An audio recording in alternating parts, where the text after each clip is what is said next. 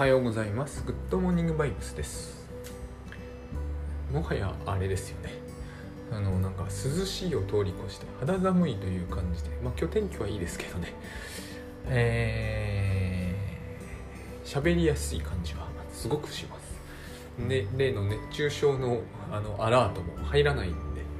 もうこうなってしまえば。あの昨日の話の続きみたいに多分なるんですけど、え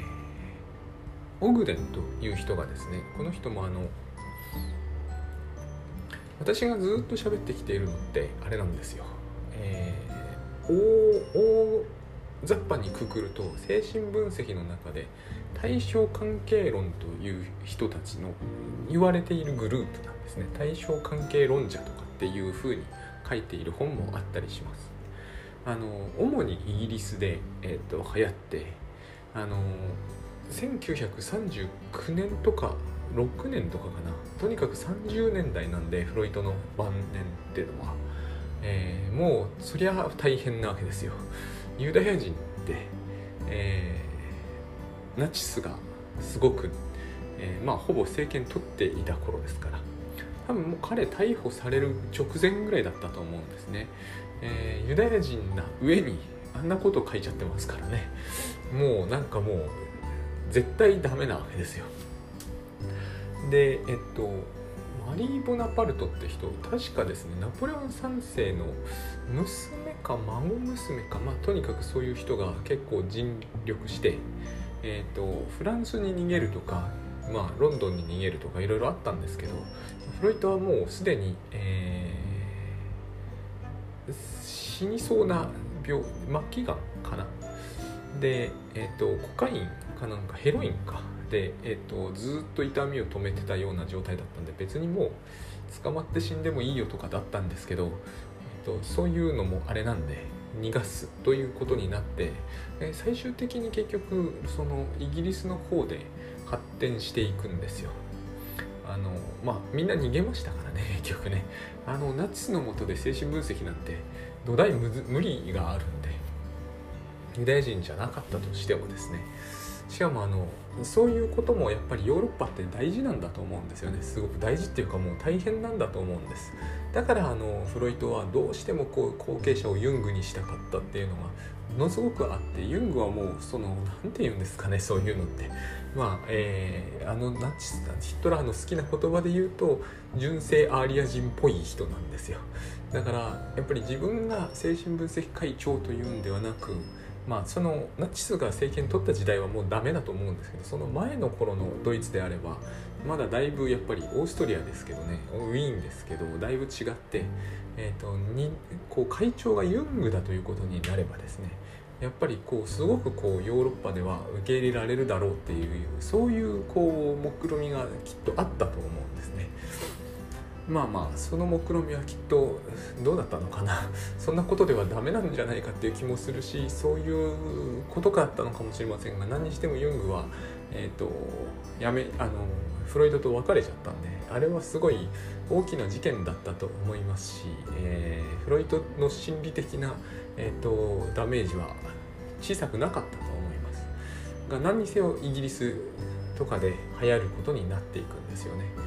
でイギリスに行った方が大体主にあの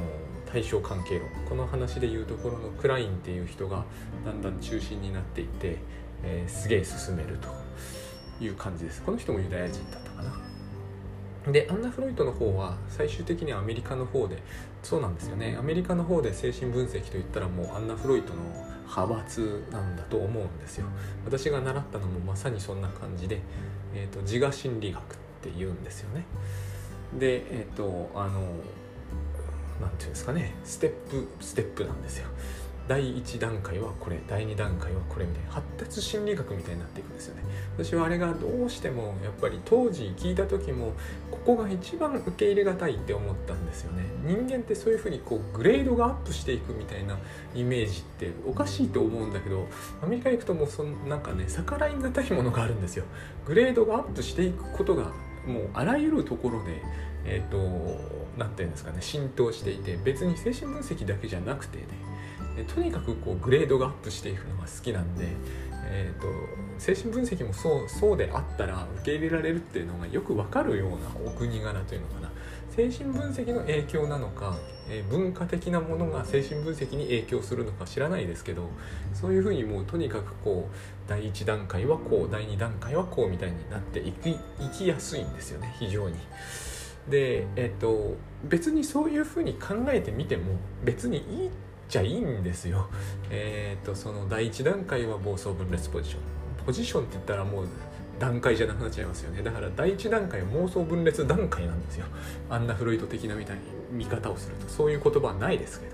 えー、それを卒業したら抑うつ段階みたいにそうやってこうなんか成熟段階なんとか段階みたいにしてでどこかでたあのつまずいたら、えー、それが良くないから戻るみたいな。結局やることはちょっと似てくるんですけれどもなんかねあの元の考え方がえらい違う感じはしますよね。あのだから、えー、対抗っていう話になってくるんですよ、えーと、幼い頃に戻っちゃうみたいな。こういうところから幼女趣味みたいなものも説明されますよね。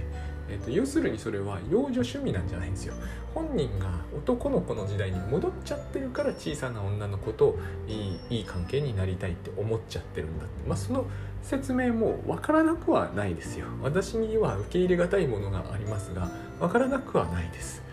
でそういうふうにだってこの説明をしちゃうとですねじゃあ子供のところに戻ったからお母さんみたいなのが大好きだから熟女趣味みたいにもなるじゃないですか。何とでも言えるようなまあそもそも精神分析ってそういうところありますがなんかその対抗で何でもかんでも説明するとなるとなんかこの何て言うんですかね結論が先にあってえーと、その原因を全部対抗に求めるみたいになりそうな気がするということもあるしやっぱりそのえー、一番気になるのはですねその人対抗してないじゃんみたいなのが 私は気になっちゃうんですよね。確かにその人は、えーと、ある種の情緒では3歳児みたいになってるかもしれないけど喋ってることは、えーと、お医者さん目の前にいるのはお医者さんだしその幼児帰りっていうことを言葉を使ってしまうとなんかこうあれですよね。あの笑うセールスマンで時々出てくる本当にこう幼児に帰っちゃってる、えー、漫画みたいになってしまって本当はそうはなってないっていう部分の説明が、えーと、曖昧すぎるよなって思うんですよ。えーと、それに、えー、そういうのってふりをするってこともだこれ転移的な話ですけどねよくあるんで幼児に帰ってるっていうか幼児に帰ってるように装ってるとか振る舞ってるとかそうすることにメリットを感じてるってそういう感じがちょっとするんでそれはもう僕は対抗とは全然話が違うような気もする。わけで、えっと、とにかくそういうアンナ・フロイトの率いていた中心のアメリカの方と,、えっと、メラニー・クラインが中心のイギリスの方と、まあ、メラニー・クラインも結構いろんな人を追い出したりしてるんで、えーと、そういう人たちが独立していくのを独立学派とか言ったり いろいろあの細かい歴史的にマニアックな話はあるんですが、まあ、それはともかくとしてですね私が喋ってるのはそういうわけで、えー、とクラインの方ばっかりです。あの習ったのはアンナ・フロイトの方ばっかりなんですけどどうしてもあれは、え、面白かったとは思わないんですよね。それなりに面白かったんですけどね。なんかこう自分としては少しも納得感がなかったという感じなんですよ。ただクラインの方は昔少なくとも当時アメリカで読んだ時はわけわかんねえだったんで今でもわけわかんねえですけどあのー、これが非常にこうおかしく聞こえるかもですがグッドバイブスを、えーと、やってるうちにすごく分かるようになった気がするんですよ。で今、えー、その頃のやつを3回目になるんですけどね1回目大学生の頃にはその自分の先生がフロイトをすっごくこうベースにしながら T.H. ロレンスを解釈していくっていうのですごい僕はそれはえー、それこそいわゆる知的に興奮させられたんですよ。ただその頃は、えーと、その頃には前の構造とかも読んだんですけどね。お好みさんの本とかも読んだんですが要するにその頃は僕はよく分かんなかったんですよ。その英国学派と、えー、米国学派みたいなそういうのも分からずに混ぜこぜに全てを、えー、理解してた感じだったんで、えーよく分かんなかったんですよ。要するに。よく分かってるようなつもりになってたけどよく分かってなかったんですよね。しかも河合駿さんの本ばっかり読んでたんでそれはそれでユングなんで結構違うんですよ。結構同じなんですけどね。やっぱりよく分かんなかったんですね。で、えっと、アメリカ行った時はもうドバーッと自我心理学しか習わないんで先生もみんな自我心理学の人たちなんで、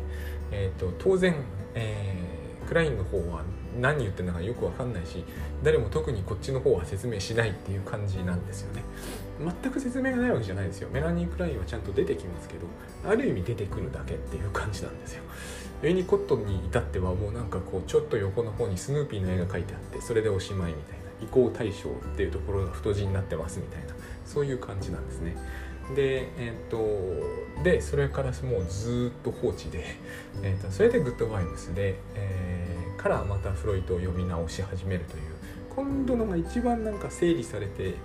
いる感じですね僕の頭の中ではね。でもこれでも、えーと、多分結構間違うんであの正解がない上にですねえー、分かるように書かれてる気がしないんですよね。だから間違うのはもうしょうがないなと思ってます。だから今までこういう話は少なくとも本とかには僕絶対ほぼ書いてないじゃないですか。よっぽどガチガチに固まってるっていうような話しか本とかには書けなかったんですよね。ままた受け悪いですしね。多くの人は、えー、フロイトってあのなんか全部セックスにする怪しげな人でしょみたいな感じだと思うんでそれをと比較してこう認知行動療法とかね。私はあれ全然フロイトでのやつのなんか焼き直しみたいに見えるんですけれどもあのしかも薄くして焼き直したみたいな感じしかしないんで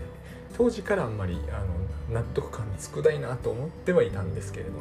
それがあの精神病理に有効じゃないとか有効だって話はまた別です。えーと、薬理もそうですけれども薬とかもですね、えーと、そういうのはそういうのでやっぱりこう何つ言えばいいんですかね。やってみないと分かんないんですよね要するに。そういう側面って絶対あると思いますんで、えーと、有効有効でないはまた別ですが自分への納得感という意味では、えーと、行動療法とかって言われてもですねもうそれは、えー、本当にアメリカではそうだったんですけど例えばアメリカにはあの日本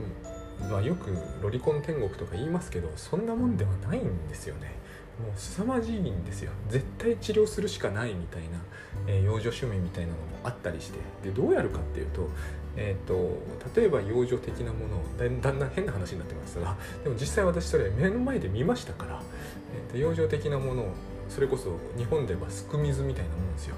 あれを見せて、えーと、興奮していないかどうかを血圧測るみたいな感じでで興奮しないようにこう自分をコントロールする行動を療法行動療法で繰り返し繰り返しやっていく。例えばその時に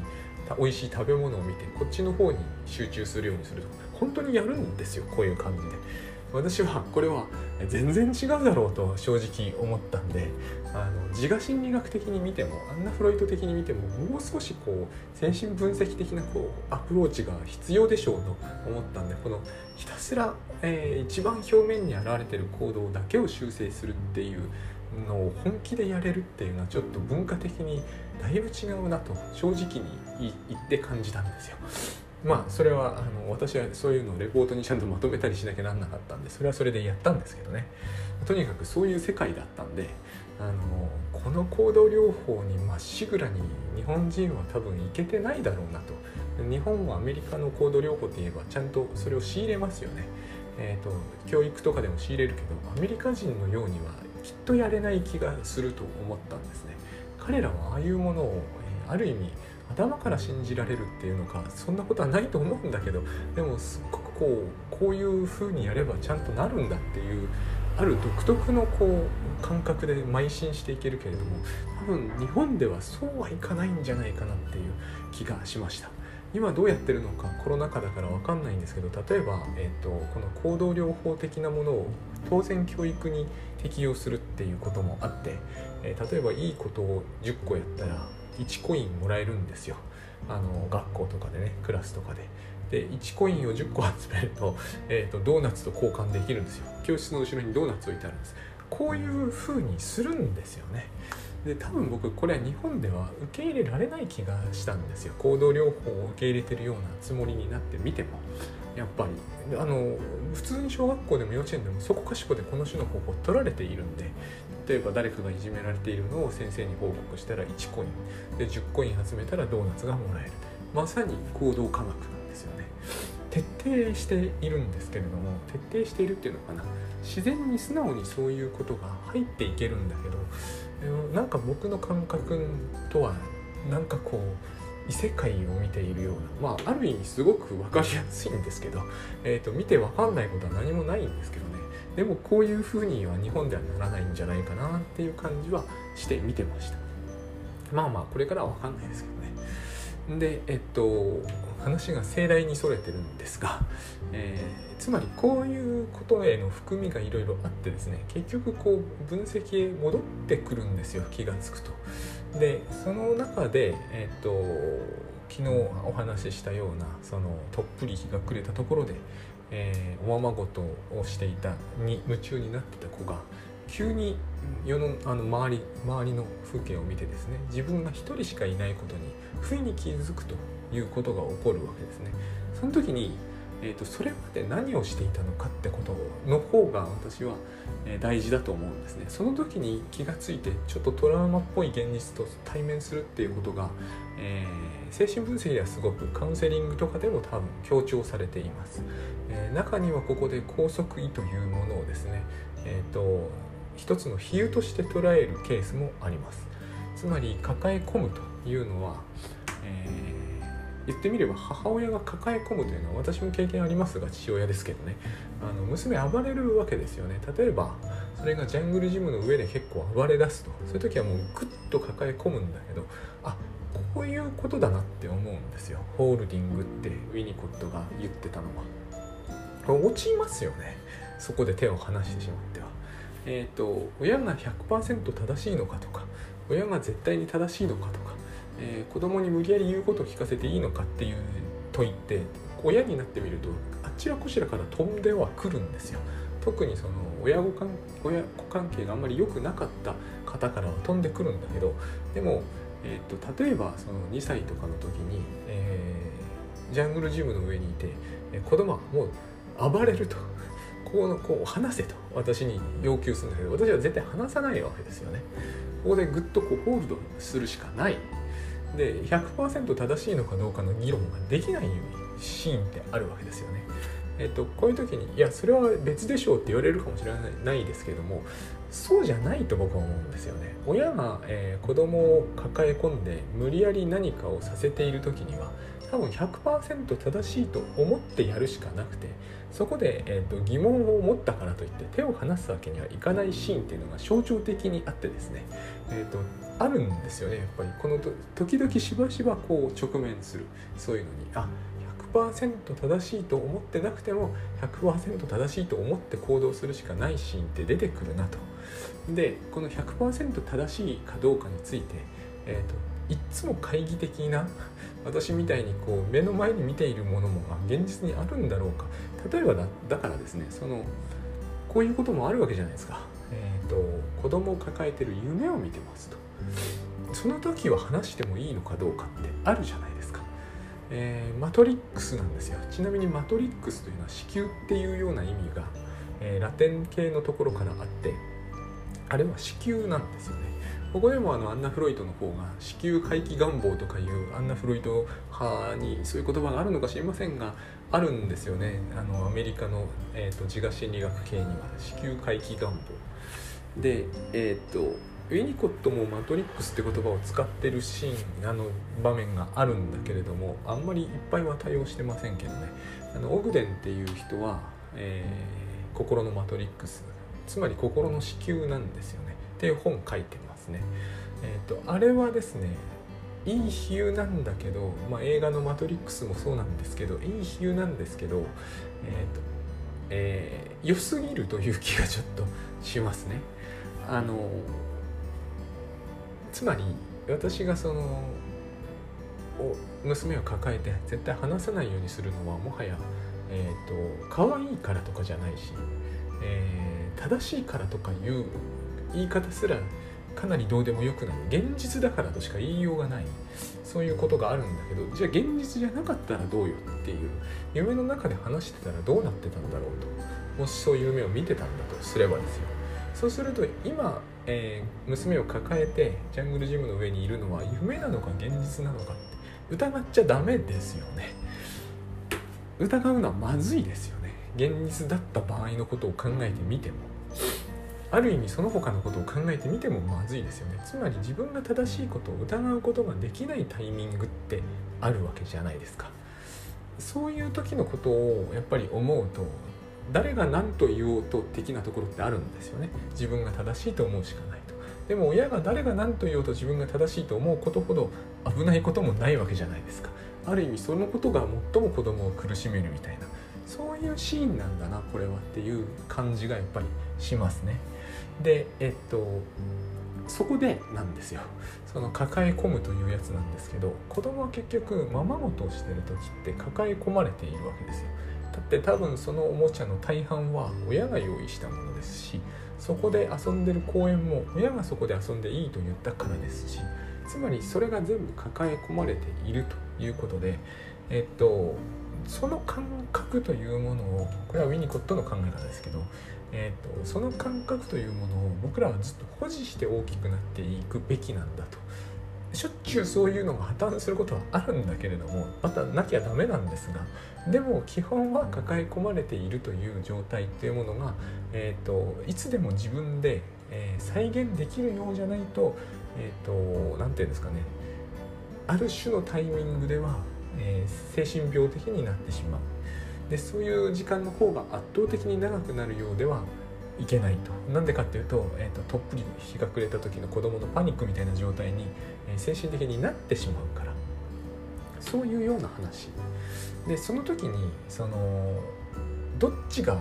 夢なのか難しいんですけど例えば子供にとってどっちであるべきだとかいうのは意味がないんですよね。えー、だってとっぷり日が暮れた時に自分ではどうにもならないと思ってショックを受けてうろたえるっていう経験はいい経験かもしれませんけど毎度毎度そんな経験をしているべきかどうかそれちょ現実に直面しているわけじゃないですか、えーと、それまで見ていた夢から覚めて現実から直面してる現実に直面してるんだけどまああんまりいいこととは思えませんよね。あまりこれが頻繁に続くっていうのは。で一方でえーと、じゃあずっとままごとの世界にいるのがいいのかっていうとそうとも言えませんよね。そうじゃないでしょうっていう話もいっぱいありますよね。でも私たちはその、えーと、そこを出たり入ったりしているっていうのがあってだからその出るタイミングとか出方とかによって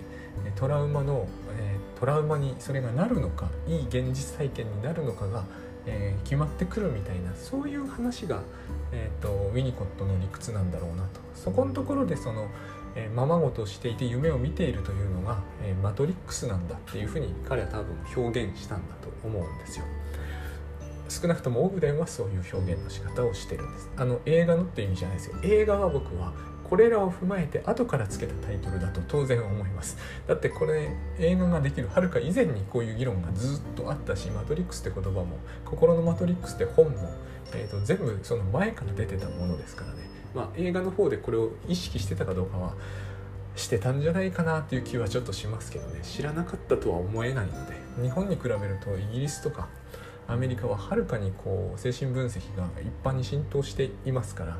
えーと、マトリックスという言葉を使っておきながらこれらのことは知りませんでしたっていう感じは僕はしないですけどそこはえ、ー、と何て言うのかな。後からだったら何とでも言いますから 分かんないっちゃ分かんないです。私は映画に詳しいわけじゃないし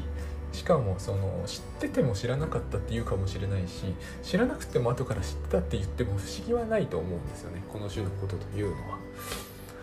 でえっとそれはそれとしてですねつまりこの夢を見るという時に僕らはどうやるのかなと最近思ってたんですよまさか僕らはままごとは、まあ、ままごとするケースもありますが、まあ、しないですよねあんまり。えーと、どうやるんだろうとでそうするとですね子供にままごとさせる時とあんまり変わんねえなっていうふうに最近は思うようになったんですね。えー、例えば、えーとパソコンに向かって何か書くと。非常にそれはですねやっぱりこう環境供給移行対象、えー、マトリックスの中にいるっていう感じが発生するんだなって思いました。まず第一に人工的なものに囲まれてる。ままごとのセットって人工的なものですよね。人が作ったものばっかりですよね。自然物でもできないわけじゃないんですよ。自然物で昔の人たち絶対やってたと思うんですけどでもこれままごとをやるときは人工物が介在する方が望ましい感じがします。でなんでかというと最初がそうだったからだと思うんですよ、えー、結局一番最初一番最初っつうのつまり生後 1, 1日とか2日目とかの時に実は赤ちゃんっていうのは目がほぼ見えてないんですね。目がほぼ見えていないということはお母さんをちゃんと知覚できているはずはないわけですね、えー、つまり知覚すらちゃんとできない。でその中で空想するっていうことができるのかどうかっていう議論が、まあ、これクラインとの議論のクラインとユニコットの議論みたいになっていくんですけどそうやってまあものがようやく見えてきましたみたいな時も当然赤ちゃんにこれが夢なのか現実なのかみたいなのを判断判別する方法はない。しかもしかもですねお母さんはまるで相手が夢を見やすいように見やすいように動くじゃないですか。ここも実は社会的な議論になってそれをやらなきゃいけないのはお母さんなのかっていう議論が必ず発生しちゃうんですけど僕はそこは置いとくべきだと思うんですよ。これはそうそういう例え話ですから絶対に、えーと、確かにそういう現実ありますけど、えーと、やっぱり例え話だと思うんですよ、えー、子供に例えばテレビ見せる時でも、刑事ドラマとか見せないじゃないですか。子供が夢見やすいような、えー、番組ばっかりですよね、えー、あれは誰が作ってもああいう風に作ると僕はやっぱ思うんですよね。実のお母さんじゃなくたって。だから実のお母さんなら余計にだと思うんですよ。あの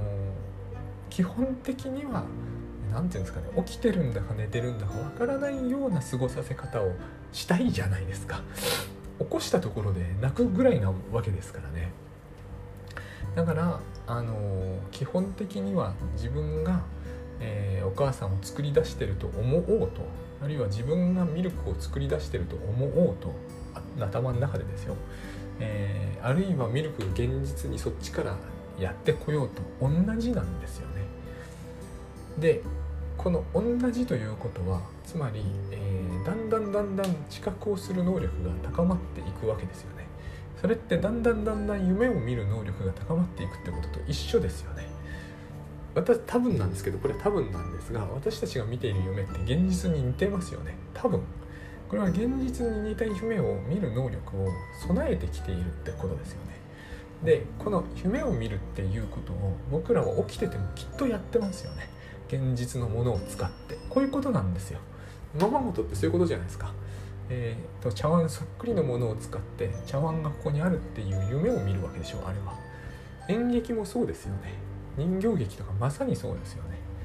そういう能力を使わなかったらあれ多分えー、劇として見ることはできないんですよね。これを自閉症と言いますね。あのー、だから僕らは結局そういう夢を見るんですよね。でもえっ、ー、とお友達帰っちゃって気が付くと日が暮れた時に夢から覚めるんですよ。そういう経験も必要なんですよね。で夢を見ていたり現実にふと自分が我に返ってみたりまた夢に戻ってみたりを起きてる時もやっているっていう風に多分精神分析では強く考えていて大体私もそこに同意できるわけです。でその時に仕事とか、え、やる時には半分夢っていう状態がいつも出現している、えー、集中してればしてるほどむしろ出現していると思うんです。現実的じゃないとダメですよ。現実的じゃないとできないですから。でも野球選手とかって夢を見ているじゃないですか。夢を見ていなかったら例えばあのポール立っていてファールかホームランかで大の大人がですねあんなに真剣になれないですよ。生活やお金がかかってるからって言いますけどそれは後から言ってることであってそうじゃないですよね。やってる人たちはこれがファールかホームランかは、えーと、命を懸けてもいいぐらいに思ってるんですよその時は。全然それは夢を見てますよね。どっちだっていいじゃん。別に。ボールが、えーと、数センチとかですよね。本当に。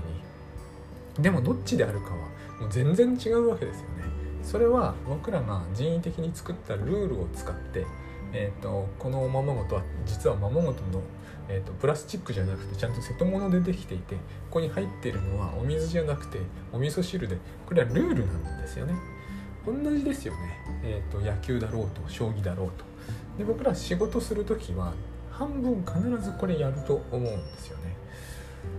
この種のルールに厳格に守ろうとする気が強ければ強いほどある意味、えーと、妄想的じゃないですか。夢を見ている度合いが強いわけですよね。でもボールは本当に飛んできているわけだからそれ顔面で受けると,、えーと、一歩間違うと死んじゃいますよね。現実なんですよね。だから現実と夢がいつもオーバーラップしていて、えー、そういうふうに私たちがならないとえーと、多分仕事なんかで集中して何かをするっていうのは困難だなっていう感じがするんですよ。その時に考えてみるとですねほとんどの場合、え、人為的な人工的な小道具が小道具ですよね、えー、劇でも小道具って使うじゃないですか。小道具ですよね、えー、将棋とか駒とかバットとか全部小道具ですよ。私の使っているユリシーズっていうえテキストエディターあるんですけどあれが小道具なんですよね。あれを使って作家になるんですよ、え、作家になってるなんて意識を持ってない時が一番作家になってるんですよ。でそういうことをえっ、ー、と何て言うんですかね、えー、している時がですねある意味一番自分がこううんと一つになってる。昨日の話の逆なんですよね。心が傷ついてないんですよ。こういうことになってる時がだって大谷翔平さんが、えーと、野球やってる時に心が傷ついてる感じって一切ないじゃないですか。ああなるはずなんですよね。これができた時に。つまりこのまあ移行現象って言うんですけどミニコットは移行現象って名付けたんですけどえっ、ー、と自分で夢を見る能力というものを発揮してしかもそれを起きてる時にやると。でこれ意識的にやってますよね。多少とも。ユニフォームとか着るのはそういうことですよね、えー、やりやすい小道具を使ってああのユニフォームとかが移行対象なんですよ結局。僕はそういうふうに思うんですね。